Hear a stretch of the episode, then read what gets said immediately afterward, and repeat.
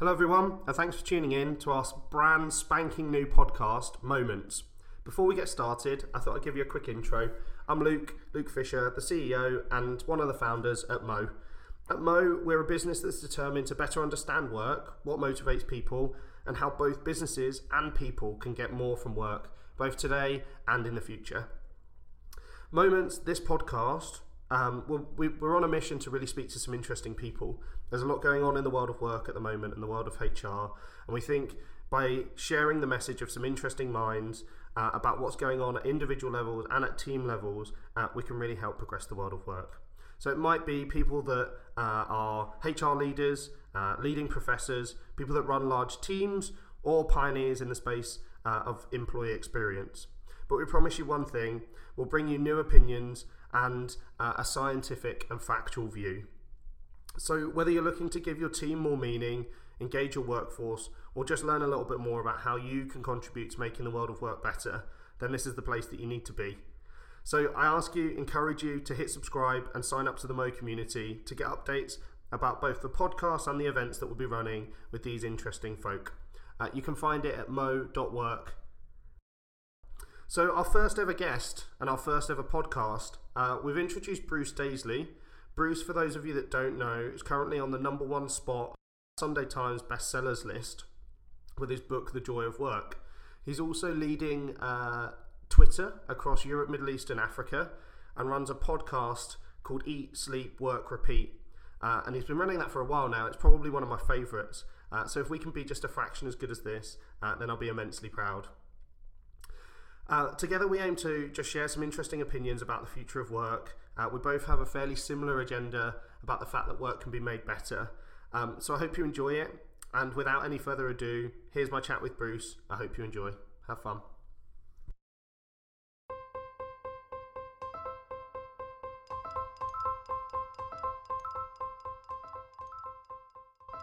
Good afternoon. Uh, we're here today with Luke Fisher, uh, co founder at uh, Mo and uh, with Bruce Daisley uh, to chat about work. Um, so we're going to start off with um, what makes you here, because I feel like I know you weirdly, and you probably hear this quite a bit because your podcast. Um, but what I didn't know is how and why you're why you got into all of this. So a bit of backstory to you, if that's all right. Yeah. Um, and the podcast and the book and all of those things, like an understanding if that's all right, in yeah, 30 seconds. Do you separate your life into real jobs and and jobs before that? So, for, I, so, so, so, I separate, my, separate myself into real jobs, okay. which is sort of things I needed a, a CV for, yeah. and then the things I did before that to get money. And so I worked in I worked in fast food restaurants, I worked in bars, I worked in hotels, I worked in uh, proper restaurants. I did loads of jobs there, and I observed even there that there were good places and bad places. There were places that just had a buzz to them. You wanted to go out with those people and socialise with them. And then there were places where you did your shift and you went. Yeah. And so I was, I was, I had a curiosity um, when I was sort of doing those, those sort of pocket money, not pocket money, but you know, when I was living with my mum and dad. Um, when I was doing those jobs, I had a curiosity with what made good places. And then my first job, uh, I, I worked as, I got my first job by doing a cartoon CV. Uh, and basically, um, you know, what I always say, I, I quite often go and speak in schools, and what I often say to the kids in schools is that, look, here's what's going to happen. You're going to want a job, and so you're going to go to what? Google, and you're going to search on Google, and you can search CV, and yeah. you're going to click on the first link, and you're going to fill in the template that's on the first link, and then you can send it off to someone, no surprise, your application is going to look like everyone else's. Yeah. And I know that because that's what I did. I, all I wanted to do was work in a record company, and I used to send all these applications off and got no replies.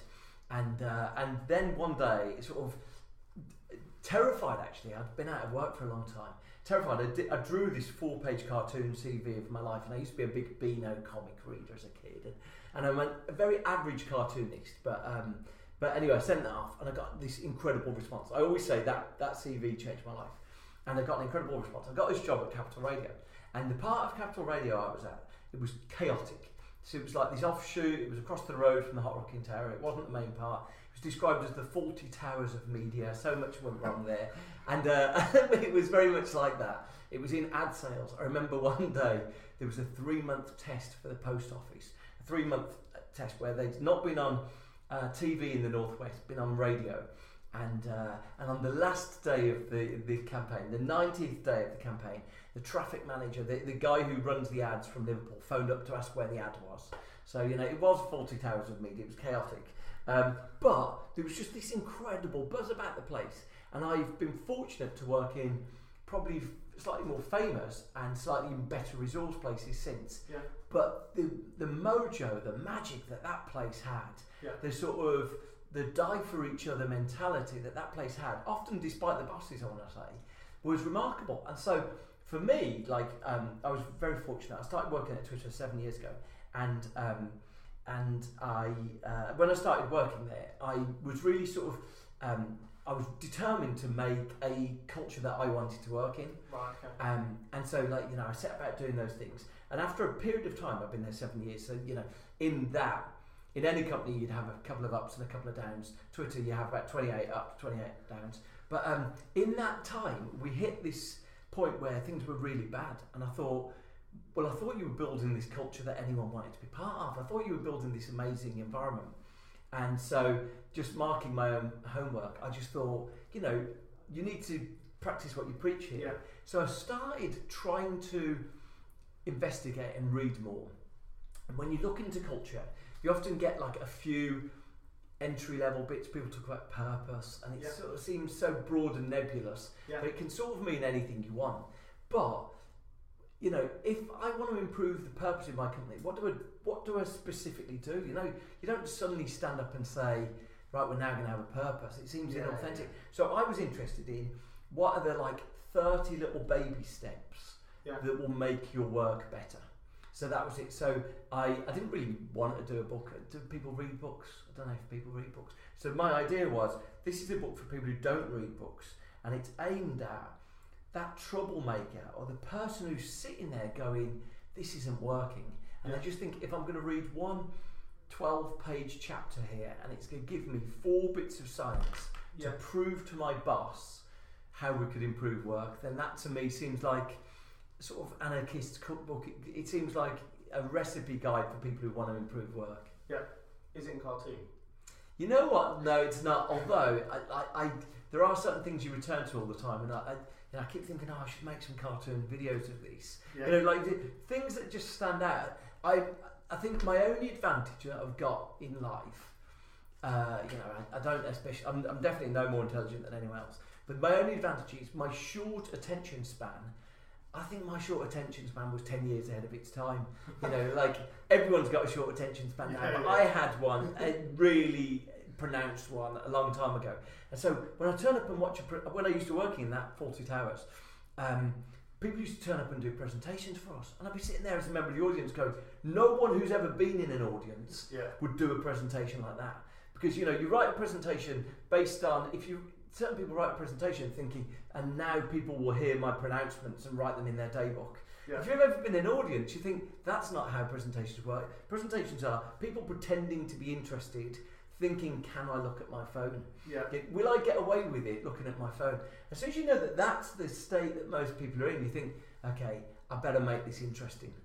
Yeah. So you know, like sort of different. So I, I think my only advantage is I've got a very short attention span. So that's why I think things like cartoons or Yeah. I always say to the kids I go and talk to in schools, you know, no one gets letters now. No Yeah. one, you know, I bet you, like you go a whole week, the only letter you get is, is a bank statement or an Yeah. invoice.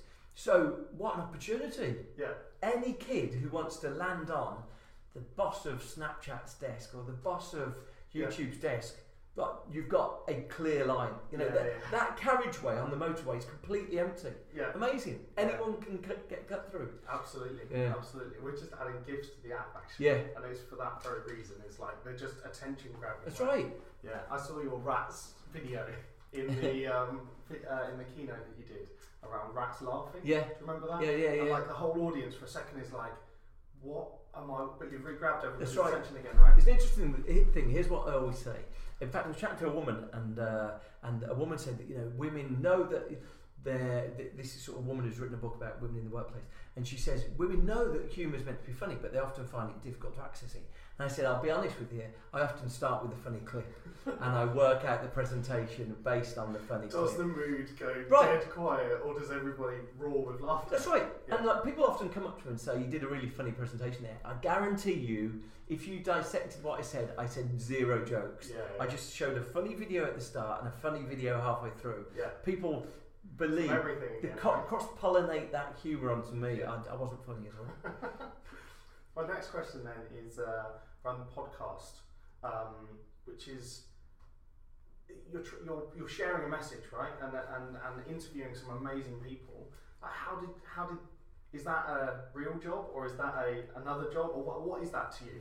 Yeah, it's sort of my weekend side hustle, really. Right. and it consumes a lot of my time at the weekend. In fact, at the end of last year, when I was sort of sitting down and, and you know scolding myself, and the, the thing I was scolding myself about is, oh, I wish I'd watched more telly this year, and I wish I'd watched more films.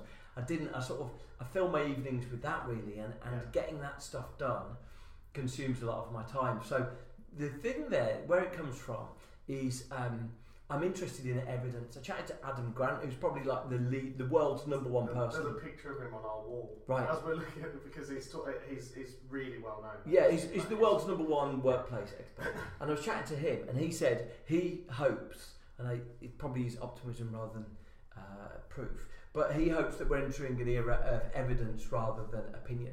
Yeah. And probably, I think Trump will go this year, and so probably that will mark the bookend of that era of sort of bombast and opinion. Yeah. I hope. I'm an e- uh, ever optimistic.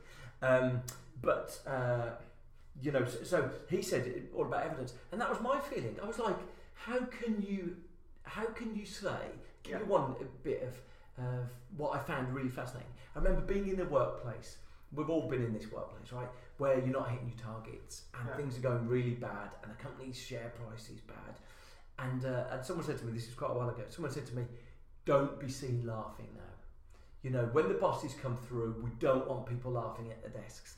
Oh my! And you sometimes see it. I tell you where you see this. You see this uh, when you're watching football games, Yeah. and they cut to the bench, and the team's two 0 down, and you see one of the players Yeah. laugh and joke, and you see that idiot guy in the pub Yeah. Yeah. who turns to someone and says, "Oh, every now they shouldn't be laughing." Completely wrong. Com- Yeah. Like the, the, it couldn't be more wrong. Yeah. The yeah. time when you reach into your resilience, the time when you reach into your creativity, is when you're laughing. It's when you're sort of relaxed, and when you when you're motivated and energized. And them are the times when you can turn things around. But the idea that somehow you need to be sort of performatively earnest Yeah. because things are going bad is just completely. It's anyway. That's where I love the evidence. Right. Okay. So you okay. start looking at that thinking, my instinct is, you know, when I'm laughing, I feel more bonded with the people I'm working with. Yeah. We sort of more resourceful in the ideas we come up with. Yeah. That was my instinct. Shared experience, right? yeah. Yeah. And I was like, that was my instinct, but I don't want to. Uh, I, d- I don't want to believe that if it's not true. And so then I Yeah. started looking into the science of it. And the science of laughter is just captivating and fascinating. But it's completely opposite to what these people who say Yeah. now's not the time for laughter. Yeah. You know, you should be laughing your way out of a recession. That's that's when the time for laughter Yeah, is. yeah, yeah. My nan always used to say to me actually around like laughter's the cure for anything, Mm. and I, I genuinely believe it. Like if you're feeling low and you watch a funny film or something, you change completely. Absolutely. Hashtag nan wisdom. yeah, indeed. Get that one trending. um, but I guess the, the, the a linked question to that is all this extra effort. Like, what's what's it, what's the motive? Like, that's what I was. Because it's hard work, I imagine. Yeah. You you have amazing people on, genuinely Yeah. amazing people. I don't know how you do it. Um, but also, like, you come super well informed around the topic, Yeah. so you must read and obsess a lot around what you're going to talk to people about. So, is is it championing a message? Was it like, is it what what? Yeah. I'm a troublemaker basically, and like uh, in that job at Capital, the reason why I love that job at Capital is that um, there used to be like the, the old chief executive Capital used to come every. We were like this horrible little offshoot, and uh, he used to come every sort of two months and see us. And I used to ask these sort of Jeremy Paxman esque Yeah, questions, these sort of, you know, almost bristling with aggression uh, questions, trying to sort of critique him.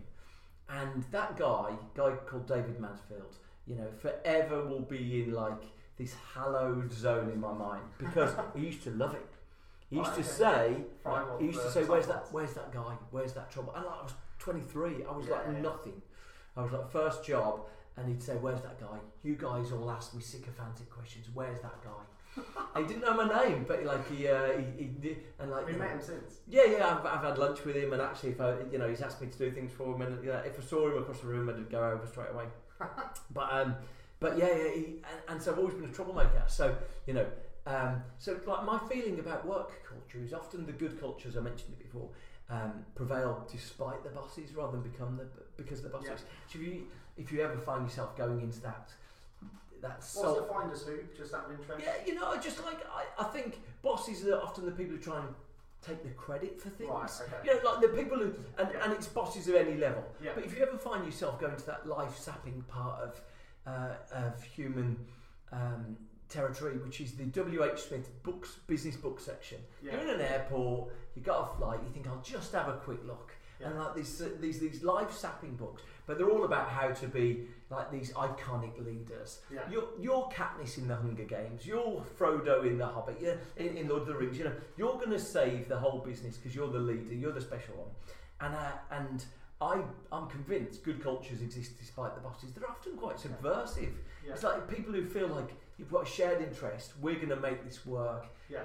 He might take the credit for it, but we know we did it. Yeah. And so my feeling about work culture is that it's it's not about the bosses changing things. Often the bosses are sort of myopically just yes men doing what their bosses have told them. So what can any of us do as like subversive troublemakers to make it better around here? Because I guess the fundamental thing is if you look at like the evidence of it, people who have jobs are happier than people who don't have jobs. People, you know, people in jobs, their self-esteem's higher, their um, their motivation's higher. You know, they live longer. They it, not having a job is the equivalent of sort of smoking 15 extra cigarettes a day. Yeah. It's like this incredible toll on your health.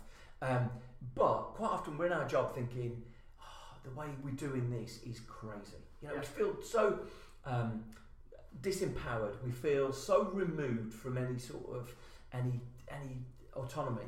And so my feeling is, if you could give those troublemakers a bit of evidence about either what they can do to edit their own job or what they can do to improve their team, you know, it might be just their team of eight people, Yeah. then you can make their lives better. I, I met this um, this really brilliant, inspiring woman called uh, Zeynep Ton, and she's created this thing called the Good Job Strategy Yeah. and it's retail jobs. It's, I chatted to her on my podcast, and and um, and it's probably one of my favourite episodes. Her discovery was, and she didn't set out to find this. Her discovery was supermarket chains and retail stores that give um, better pay and have better culture are twice as profitable as the ones who don't.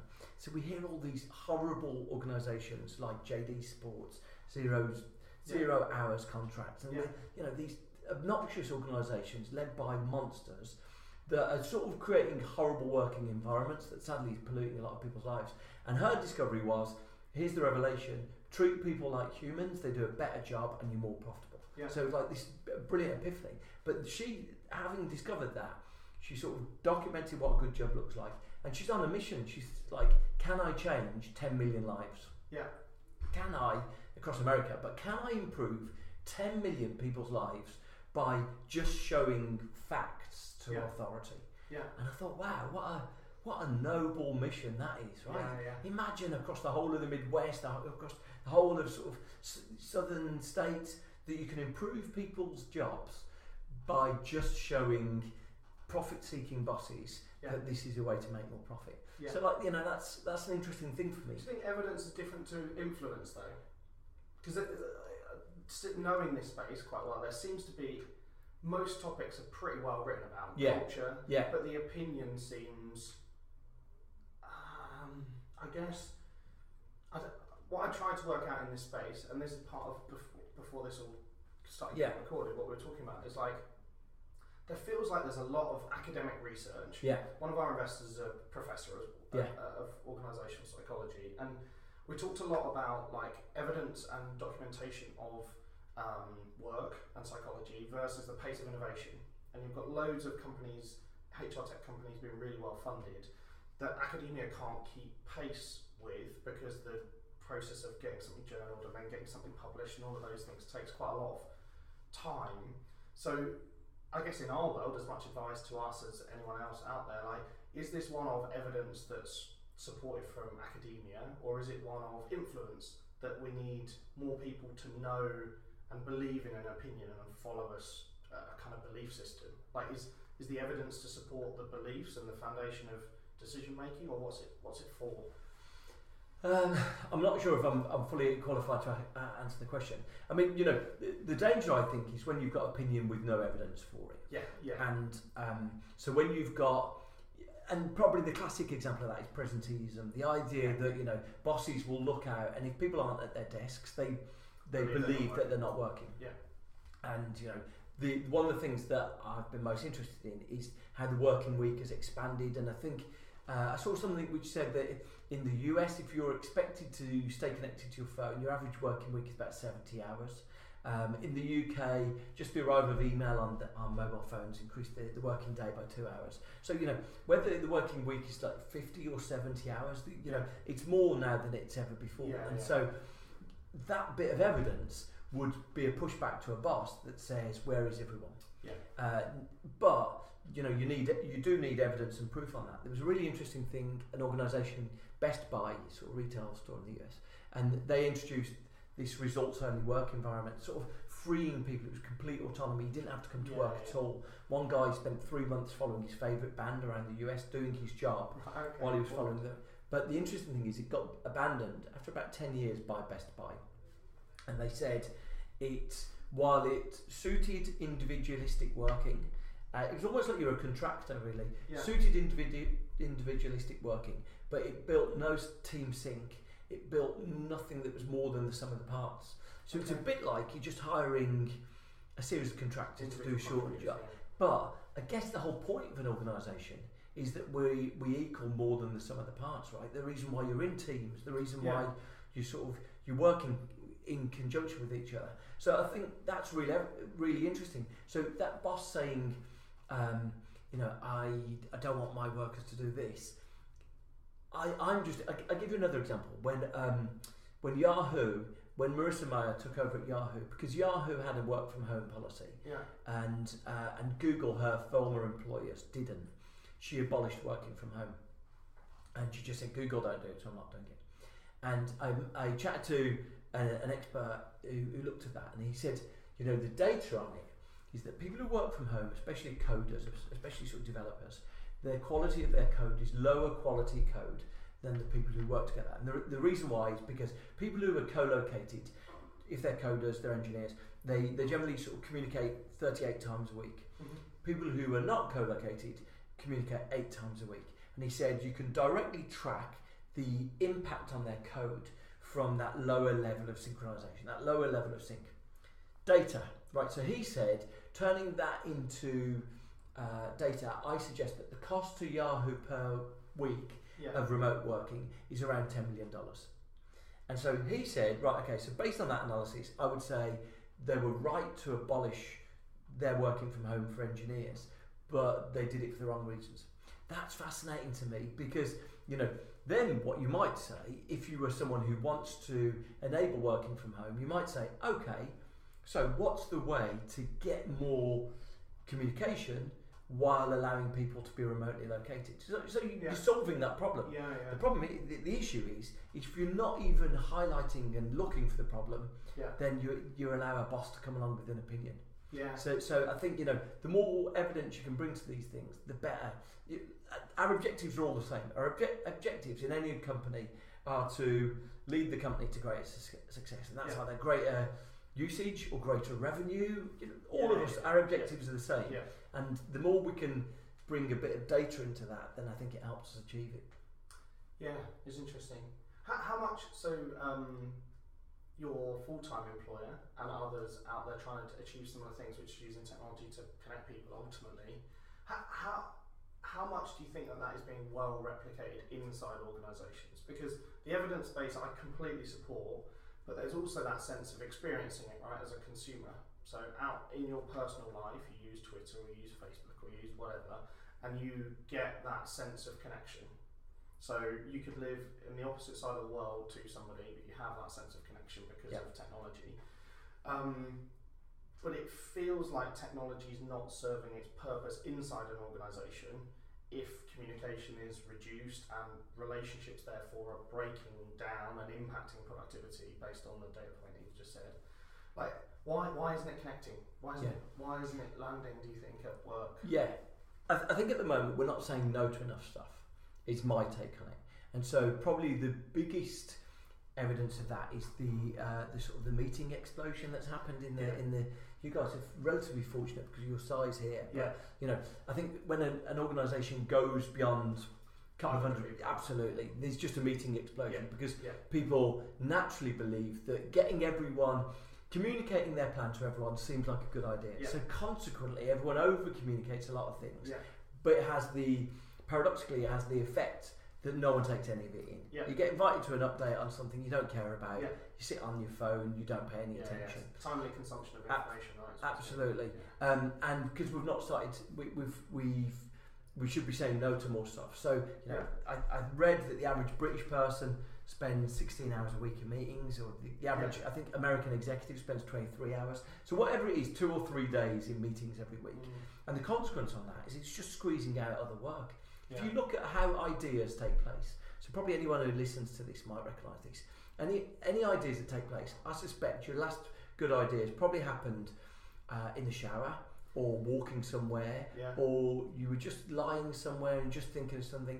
I chatted to someone who, who said her last three big ideas happened on planes because she couldn't Just update her phone. timed to us. Yeah, that's right. When we did this uh, rebranding process, we um, went for a country walk for four hours. Yeah, yeah. So just just for free headspace. That's really interesting. Yeah, yeah, because there's good evidence on both walking, uh, walking is a source of divergent ideas. Yeah. So you know, if you're just trying to brainstorm stuff, walking's really good. If you're just trying to pin down exactly which one you're going to do, yeah. you're better sitting down and doing Yeah. that. You need something to Yeah. scribble on Yeah. or whatever. So, so walking's good for divergent, uh, sitting down's good for convergent thinking. But yeah, that's right. So if you look at how ideas happen, yeah. and look, it, it's worth us all saying to ourselves, when was the last time you had a good idea? And it generally isn't while you're listening to a podcast, cleaning Yeah. the kitchen, or it's it's normally when you've got a bit of space. Yeah. So as soon as you know that, you go, okay, having three full days of meetings every week Yeah. probably might be at the enemy of me getting any new creative thinking done. Yeah. And as soon as you recognise that, you go, okay, I need to be more ruthless. We need to be more ruthless Yeah. with what we do. I, I personally think we should half the amount of time we spend in. That should be the start point. Yeah. Half the amount of time in meetings. You know, these one of the worst things. One One of, day of meetings. yeah, one of the worst. Yeah, that's right. Time. Our engineers have no meeting Thursday, um, and you know, one of the things that I that fills me with immense dread and, and sadness is when people say, "So we've just got."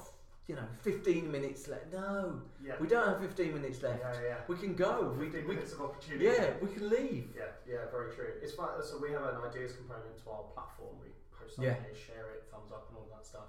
And if you look at the timings in which people generate ideas, it's fascinating insights in there. Oh, go on, tell me more.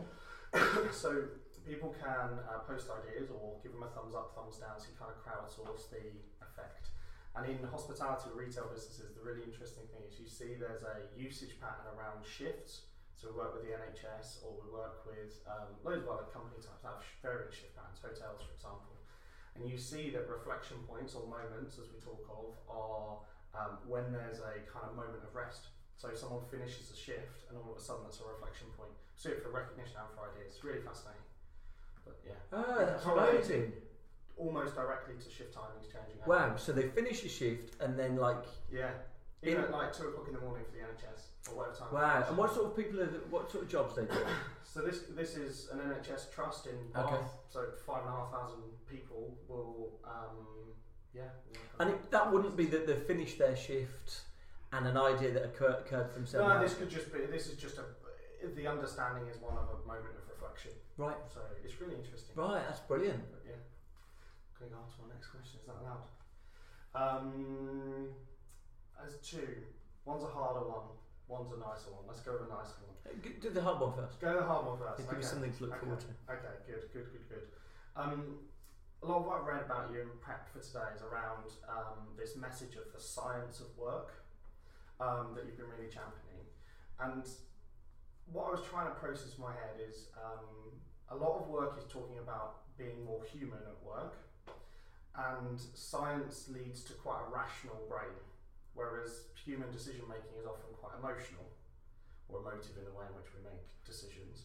I just wondered how this blend can exist between human relationships and the Yeah. teams that operate below the boss that still achieve versus this need for science and how you see that blend Yeah. being struck. Yeah, interesting. Yeah, yeah. I mean, um, so let's think. So that is uh, needing data is left brain, isn't it? So, um, so uh, look, my feeling is this. I mean, look, you know, it, it, so I've written this book, thirty ways to Yeah. improve work culture, but and and so the first twelve are how to feel less exhausted yourself. I think the, the sort of the pretty ubiquitous Yeah. experience of work right now is is exhaustion. And then this these eight ways to build sync in your team, and then ten ways to sort of build a sort of elevated buzz Yeah. state. And um, and so all I wanted was that all of those things were based on evidence, but a lot of them are about human connection Yeah. because you know really strongly if you look at the best organizations the best organizations generally have a combination of uh, something called by I think we chatted about before psychological safety and positive effect Yeah. psychological safety is, is sort of best summarized as the willingness to speak up to the boss Yeah. you know the, the willingness to, to say the emperor's got no clothes on Yeah. right Yeah. and uh, positive effect is just a positive mental attitude and, and sort of ability, willingness to to be open-minded and you get really brilliant science on that Yeah. if one of the best things the, the woman who pioneered that work she went into shopping centres and she uh, she had some people inter- interrupt people with a gift Yeah.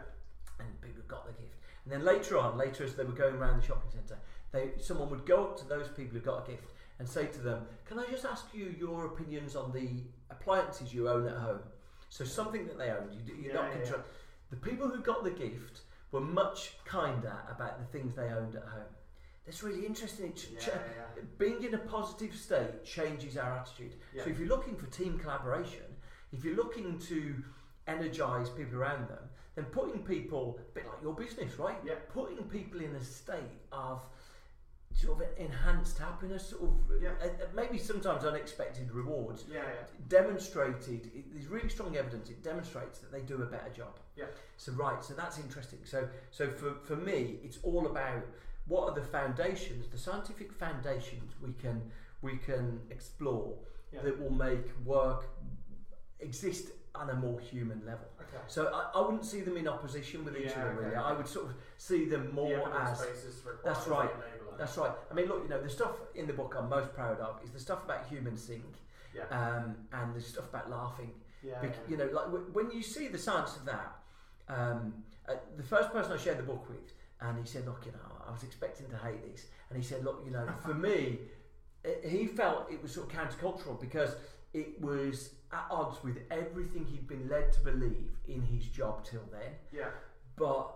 It was so um, impactful in terms of the amount of evidence for it. He couldn't yeah, help yeah, but you can't deny yeah. it, right? so that's it. So I wouldn't see them as in opposition with each other. I think first Yeah. and foremost, work is a social experience. It's something where, in fact, look, one of the challenges of modern work is that increasingly people, because they're overwhelmed by meetings, overwhelmed by emails, yeah, they're putting headphones on. yeah, And it's not because they're bad people. It's because they're trying to get on with stuff. People just want to get on with stuff. Yeah, And you know, we need to take some of that stuff out so they don't need to wear the headphones as much. Yeah. So they feel like they can connect on a human level. yeah. It's really interesting. So, so a question that is connected to that one, but also to your book, which is, who should this stuff be aimed at? Because you're not a HR person, right? Where this would often be bucketed to is when you walk into many organisations, you ask who's the problem of employee engagement or culture to solve. People point at the HR department. Like, who is the book aimed at? If, if you were to say these are the you know the Yeah. roles that I think should be reading this, or these are the characteristics of the people that should care, um, and all of these discussions, like why do you think it's it's positioned to HR and where Yeah. do you think it should sit? Look, I mean, for me, um, it's not necessarily an HR book. Um, and so by that I mean that you know it, maybe HR teams are looking to try and mobilise, to try to mobilise a group of people who are just you know Yeah. not reacting to their initiatives. Then it's a book for that. If, if you're trying to agitate for a change and try and try and improve the environment that you've got, but people are sort of not turning up to your lunchtime sessions. They're Yeah. not they're not responding to your pulse surveys. They're, they're, they're not engaging with Yeah. those things. You know, then finding a couple of catalyzing people, a, a couple of sort of agitators who Yeah. might be inspired to, to provoke a change. Yeah. That's who the book's for for me. So I would say it's someone in their 20s or 30s who can see things are broken where they work. Yeah. But kind of loves the people or loves the idea of the people that they're working with being the best version of themselves. Yeah. You know, so it's it's like it, maybe they've worked somewhere else and they're like they know, you know, when when they finally got Graham and Dawn laughing, Yeah. actually they seem like they're good people, but this Yeah. is proving hard work, and it's for people like that. How can you sort of, how can you create something special when it's not necessarily there right now? It was very well aligned to the inspiration for me starting a company. When I worked at WorldPay, I just had an exceptional time. They got divested from RBS and had to rebuild the organisation basically. And I probably got treated better than I should do Mm. almost. Um, and yeah, the experiences that stick out kind of make you think more people in the world deserve this opportunity, right? Yeah, it feels like the relationship with work for a lot of people is pretty broken. It feels like people are working for a means to an end rather Yeah. than seeing it as a part of what they do. the really interesting uh, idea of discretionary effort, right? That's what we're, Yeah. we're getting at here. And the idea of discretionary effort is how much of the amount that you're capable of Yeah. you need to do to keep your job? Yeah. And I think I sort of read somewhere, you might know this better than me, but I read somewhere that about 30% of what you're capable of Yeah. will just about keep your job. Yeah. And everything over that, so everything beyond that 30% is the discretionary effort. So Yeah. actually, like, of that 30%, chunk. yeah, it's, it's, it's, it's, it's uh, more than two times. And so, it, and we all recognise this firsthand. You know, we've all been there when you've done a job and you sort of, you're keeping on top of the emails, but you're not Yeah. really killing Yeah. And then there's times where, you know, you're whizzing between things, you're trying to work harder, Yeah. you're putting more effort in, you're thinking of better things. That discretionary effort is the magic. It's the it's, it's the difference between those companies that just die and disappear and, and the, the ones that prevail. And all of this is a route to unlocking that discretionary effort. What's the way, exactly like your business, what's the way that you can inspire people to, to sort of do that superhero effort? Yeah, yeah, perfect. Now the nicer one, which is um, you've had loads of really, really good people on the podcast. Um, who's been uh, one your favourite, and second the most fascinating person that you've um, interviewed? Yeah, the, the- probably the, my favourite was Zeynep Ton, the, the woman I spoke about before, who created Good Job Strategy. Um, I've talked about her, so I'll, I'll, maybe Sandy Pentland is another one. So this is a professor from Massachusetts Institute of Technology, um, and he pioneered this thing, sort of like hacking around. I think MIT has this, where you put these badges around people's necks, and you imagine sort of the badges that a lot of people bleep in and out of the office Yeah. with. Um, and he thought, I wonder if I put the equivalent of a mobile phone in there. Yeah. I wonder if I could track who's Where- chatting to yeah, who okay. and where they're going and what's happening. and, it, and so, like, you know, just messing around. Yeah. That, yeah. I, th- I think a lot of experiments start as messing around. And he found that, wow, the, he, he was building these heat maps. And when someone said, uh, someone said, can you identify which is the creative department, which is the uh, accounts department, which is the. He was able, from the heat maps, to say, I think that's the creative department. I think, I think that's, you know, and he was able to identify which was. So then he was like, okay, so, right, so let's try and get into why that is the creative department. And what he found was creativity was fostered by face to face chat. So, you know, so, you know, for me, that's really a revelation because then if you look at modern offices, Yeah. are they optimized to increase face to face chat or are they optimized to, to have less face to face chat? And look, face to face chat's actually been disappearing. Yeah. So, so that was I loved chatting to him, and I only chatted to him because I'd chatted to the I'd gone to sp- speak to this guy, Mark de Rond from uh, Cambridge University, who'd been talking about the boat race, and through that our discussion, he said, "Oh right, you should you should look into this guy." So that's what I love. It's sort of it's probably an unstructured process of learning. You know, Yeah. it's like this sort of it's this uh, it's this learning inspired by just eh, sort of eh, discovery Doing really stuff. yeah yeah Interesting. Very interesting. Um, my last question, and this is normally one that I really hate, is around predictions. So, 10 years into the future and all of those things. I think it's the themes are interesting but often really difficult to apply. So, I wanted to ask you about in 12 months' time, which still feels like a reasonable length of time at, at work. What do, what do you think some of the real changes that people will see are? And do you have a frame to help them in terms of a scientific frame to support any change that might happen over the next 12 months? Look, I mean, uh, it's, 12 months is short enough that I, I think um, we won't see enough change that'll be noticed. But I think my experience about most things is that um, work's going to polarize and, and going to fragment, and there's going to be really good workplaces and really bad workplaces. I don't think zero hours contracts are going to disappear. Yeah. I don't think places that treat employees badly are going to disappear, but there are going to be uh, organisations that are more enlightened that are following a, a more evidenced path to having better people. And no, look, you know, you look at look at that in uh, different ways. You might say that the bad organisations maybe weren't existing 10 years, but will exist in the short term. And we see don't we? We, we, we go through each year, we see a couple of organisations disappear every year, and they're often iconic. Yeah. And you know, you, the press. For... Yeah. And, and you see, you know, HMV's gone. And everyone who looks and sees why HMV's gone can see why, you know, each successive year yeah. they were one step closer to the grave. But yeah. there, there, wasn't one year that they disappeared. And I think it's that, it's, um, you know, enlightened organisations will. There's going to be a choice. You know, I, I- it was really interesting that um, the woman I spoke about before, Zeynep Ton, she was approached by Walmart. And Walmart is the big, I think it's might be the second biggest employer in the world. 2.3 million Yeah, number one employer in the world is the NHS, and uh, uh, second biggest employer in the world. And um, and she she said they'd approached her and said we realise we need to make our jobs better.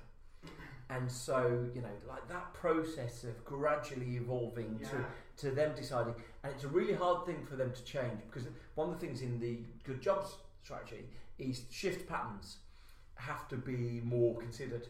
Well, if you're just thinking about your own needs, Yeah. then you just send out the shifts on Yeah, the Sunday night. yeah. If you want to have a good job strategy, you give people two months' notice of shifts and allow them to swap on an app. Yeah, yeah. You know, allow them to trade shifts with each other. Self-policing, yeah. but it's a lot of work to get from there to there. yeah.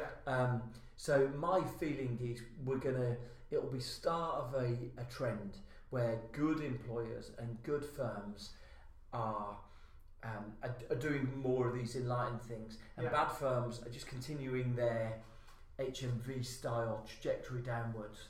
But Yeah. we'll only notice them when they finally disappear over the horizon. Inflection point, Yeah. it's gone. But maybe just a, an extension to that last question then, which is um, the if the period of change maybe five years then, a scientific a scientific or evidence based approach would mean that you know that you're getting there.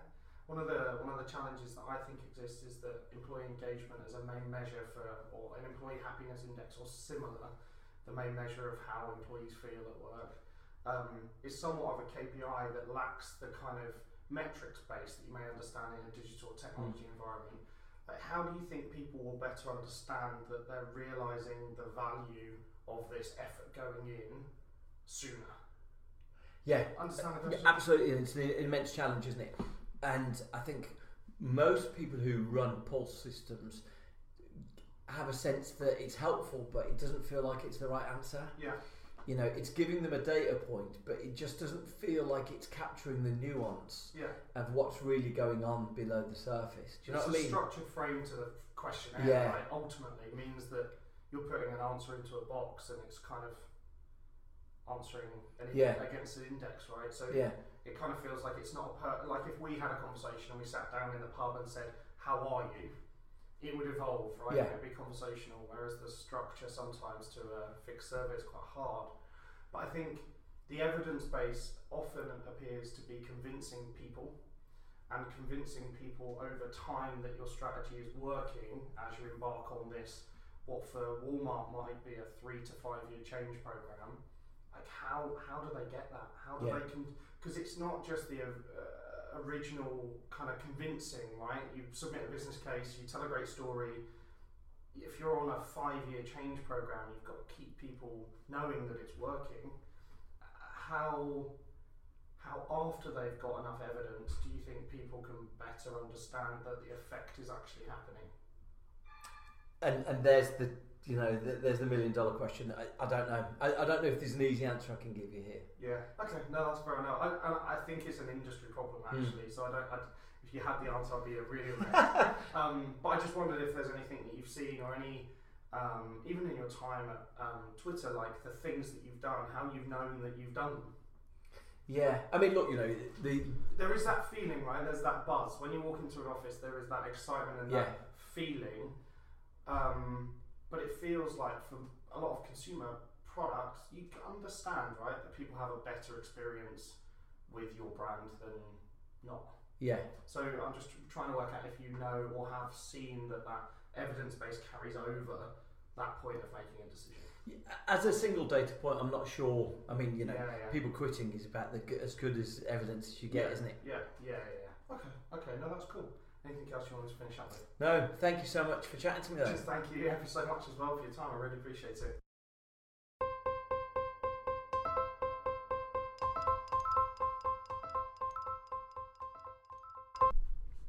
So that's the end of the podcast. I'm so happy we could get Bruce on for the very first one. I hope you enjoyed the chat as much as I did. As I said, you can subscribe to this podcast or sign up to the community at mo.work. If you have any thoughts or ideas um, that you'd like to hear, we're always looking for new things, new people to talk to, um, and maybe that's you listening here. Um, you've got some interesting things to share, and you have a view or opinion on how the world of work could be better. So feel free to uh, message us on the website or contact me direct at luke at mo.work.